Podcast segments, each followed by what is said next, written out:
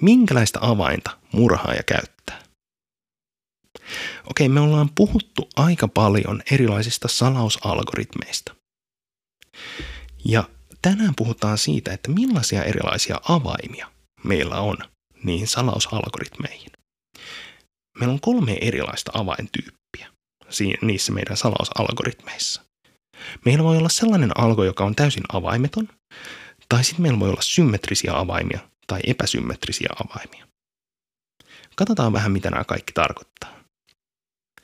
Ensinnäkin, jos meillä on tällainen avaimeton salausalgoritmi, niin silloin meillä on sellainen oletus, että se sifferi eli se salausalgoritmi itsessään on salainen. Eli oletetaan, että kukaan ei tiedä, että miten me ollaan tämä salattu, tämä meidän salakirjoitus. Jos tykkää kryptogrammeista eli tällaisista salakirjoitusputsle-tehtävistä, niin silloin nämä voi olla tuttuja. Varmaan kaikista tunnetuimmat kryptogrammit tulee tällaiselta Zodiac Killeriltä, joka on siis jenkkiläinen sarjamurhaaja, joka jätti sitten jälkeensä tällaisia erilaisia salakirjoituksia. Näissä salakirjoituksissa oli jotain sellaista, jota vain se murhaaja ja poliisi tietää. Ja siitä tiedettiin, että se on oikeasti tämä murhaaja, joka niitä on jättänyt. Joitain näitä salakirjoituksia on saatu vuosien varrella avattua, mutta niitä kaikkia ei vielä ole. Ja siinä on se, mistä se tunnettuvuus tulee. Se tarvii vähän tuuria myös, että sä kräkkäät sen koodin. Ja siellä on vielä arvotuksia niille, jotka haluaa niitä lähteä kräkkäilemään. Mutta tämä on niinku se ensimmäinen tapa salata juttuja.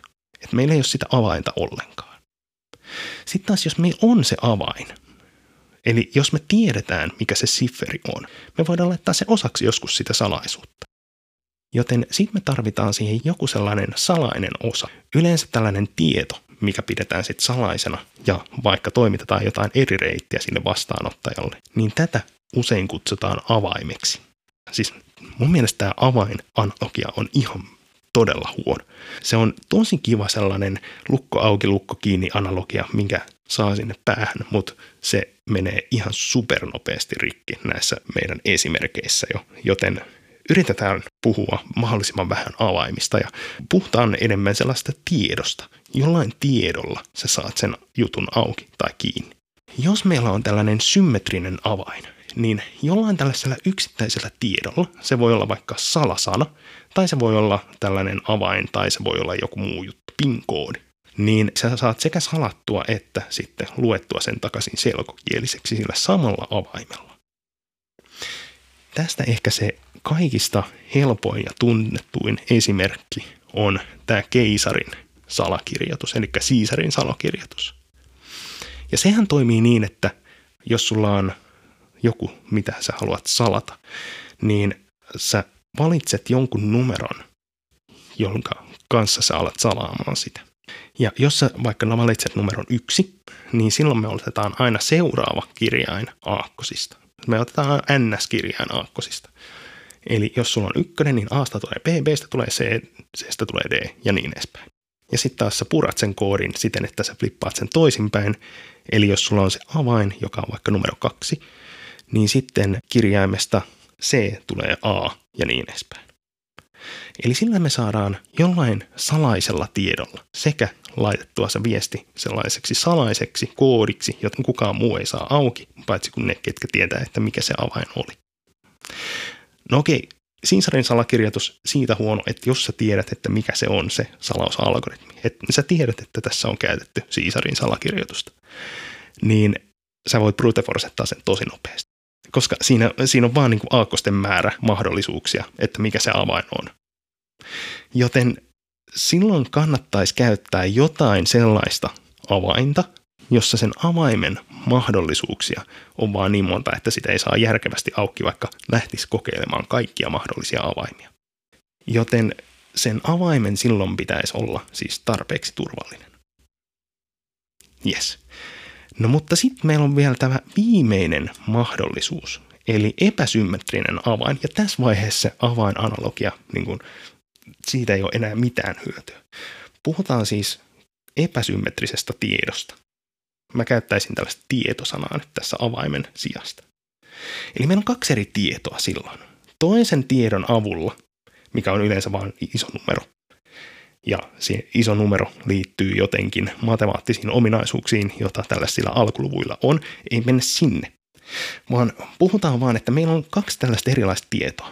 Jos sä tiedät sen toisen tiedon, mikä on yleensä nimellä julkinen avain, niin silloin sä pystyt salaamaan jotain asioita. Jos sun taas on tällainen toisenlainen tieto, eli mitä sanotaan yleensä salaiseksi avaimeksi, niin silloin sä pystyt avaamaan sen julkisella avaimella salaton tiedon. Ja tämä on just vaikea käsittää mun mielestä. Tässä on niinku todella huonoja elementtejä ihmisen ymmärtää tätä, koska lähtökohtaisesti tällainen tosi vaikea matemaattinen konsepti, tämä just perustuu siihen, että alkuluvuilla, kun niitä kerrotaan keskenään, niin niille tulee sellaisia ominaisuuksia, että sä pystyt tekemään tällaisen jutun. Ja sitten niille on annettu nimeksi, että no okei, meillä on tällaisia avaimia joka analogia oli vielä siinä ihan ok, että jos sulla on se yksi avain, niin sä saat siinä samalla lukkoon sekä avattua. Jossain ulkomailla on tällaisia ovia, jotka ei todellakaan ole paloturvallisia. Pitää laittaa sillä samalla avaimella ensin lukkoon ja sitten sä saat sen auki myös sit, kun sä tuut takaisin himaan. Mutta tässä menee se analogia niistä avaimista menee ihan rikki saman tien, kun mennään tänne epäsymmetrisiin avaimiin. Koska ei sun oikeassa maailmassa ole sellaisia avaimia, millä sä toisella lukitset ja toisella avaat.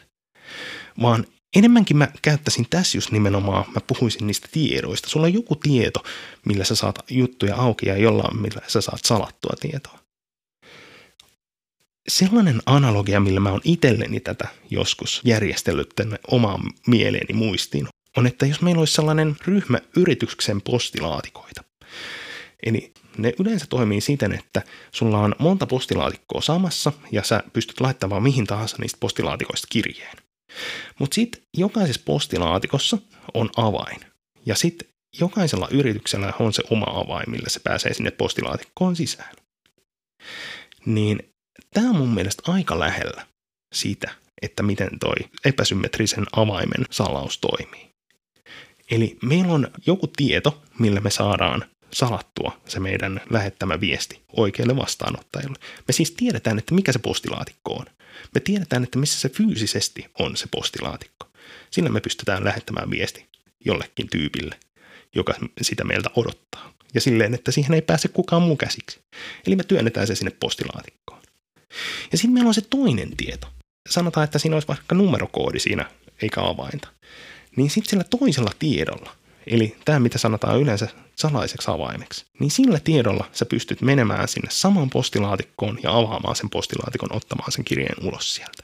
Tämä on mun mielestä vähän parempi analogia. Tälleen mä pystyn vähän paremmin perustelemaan sen itselleni, että miten tämä juttu toimii oikeassa maailmassa. Heitetään ne avaimet kokonaan roski, puhutaan vaan siitä tiedosta. Me tiedetään vaan, että missä se postilaatikko on ja meillä on joku tieto, millä me saadaan se auki. Siinä on meidän kaksi eri kappaletta, mitkä toimii tässä epäsymmetrisen avaimen salausalgoritmissa. Ja okei, näillä avaimilla on siis muutakin matemaattisia ominaisuuksia. Esimerkiksi se, että me pystytään tekemään tällaisia signatuureja tai verifiointeja siitä, että kuka tätä avainta on käyttänyt tai että tämä on juuri tämän julkisen avaimen vastapari, jolla tämä on tämä signeeraus tehty. Niin me voidaan tehdä myös tällaisia juttuja, mutta ei oteta niitä nyt tähän analogiaan, koska ne menee tässä analogiassa vähintään yhtä hyvin rikki kuin siinä normaali avainanalogiassa, koska ethän sä mitään signeeraa yhdellä avaimilla. Tässä oli siis kolme erilaista tapaa, miten avaimet liittyy näihin salausalgoritmeihin. Kerrataan pikkasen vielä. Eli meillä oli se avaimeton salausalgoritmi, jossa se salaisuus on itse se sifferi, eli se salausalgoritmi. Sitten taas meillä voi olla julkisia siffereitä, mutta silloin me, meillä voi olla joko symmetrisiä tai epäsymmetrisiä avaimia. Sillä epäsymmetrisellä avaimella meillä on kaksi eri tietoa, millä me pystytään toisella salaamaan se viesti sille vastaanottajalle, ja sitten toinen on se, että mikä sillä vastaanottajalla on se tieto, millä se saa sen luettua itselleen sen viestin. Ja sitten meillä on vielä symmetrisiä avaimia, mitkä käyttäytyy vähän niin kuin tällaiset perinteisemmät avaimet, varsinkin ulkomailla, jossa sä saat sillä samalla avaimella lukittua sen ulkooven ja sitten avattuu, kun sä tulet takaisin. Ja tässä oli mun ajatuksia avaintyypeistä ja niiden analogioista.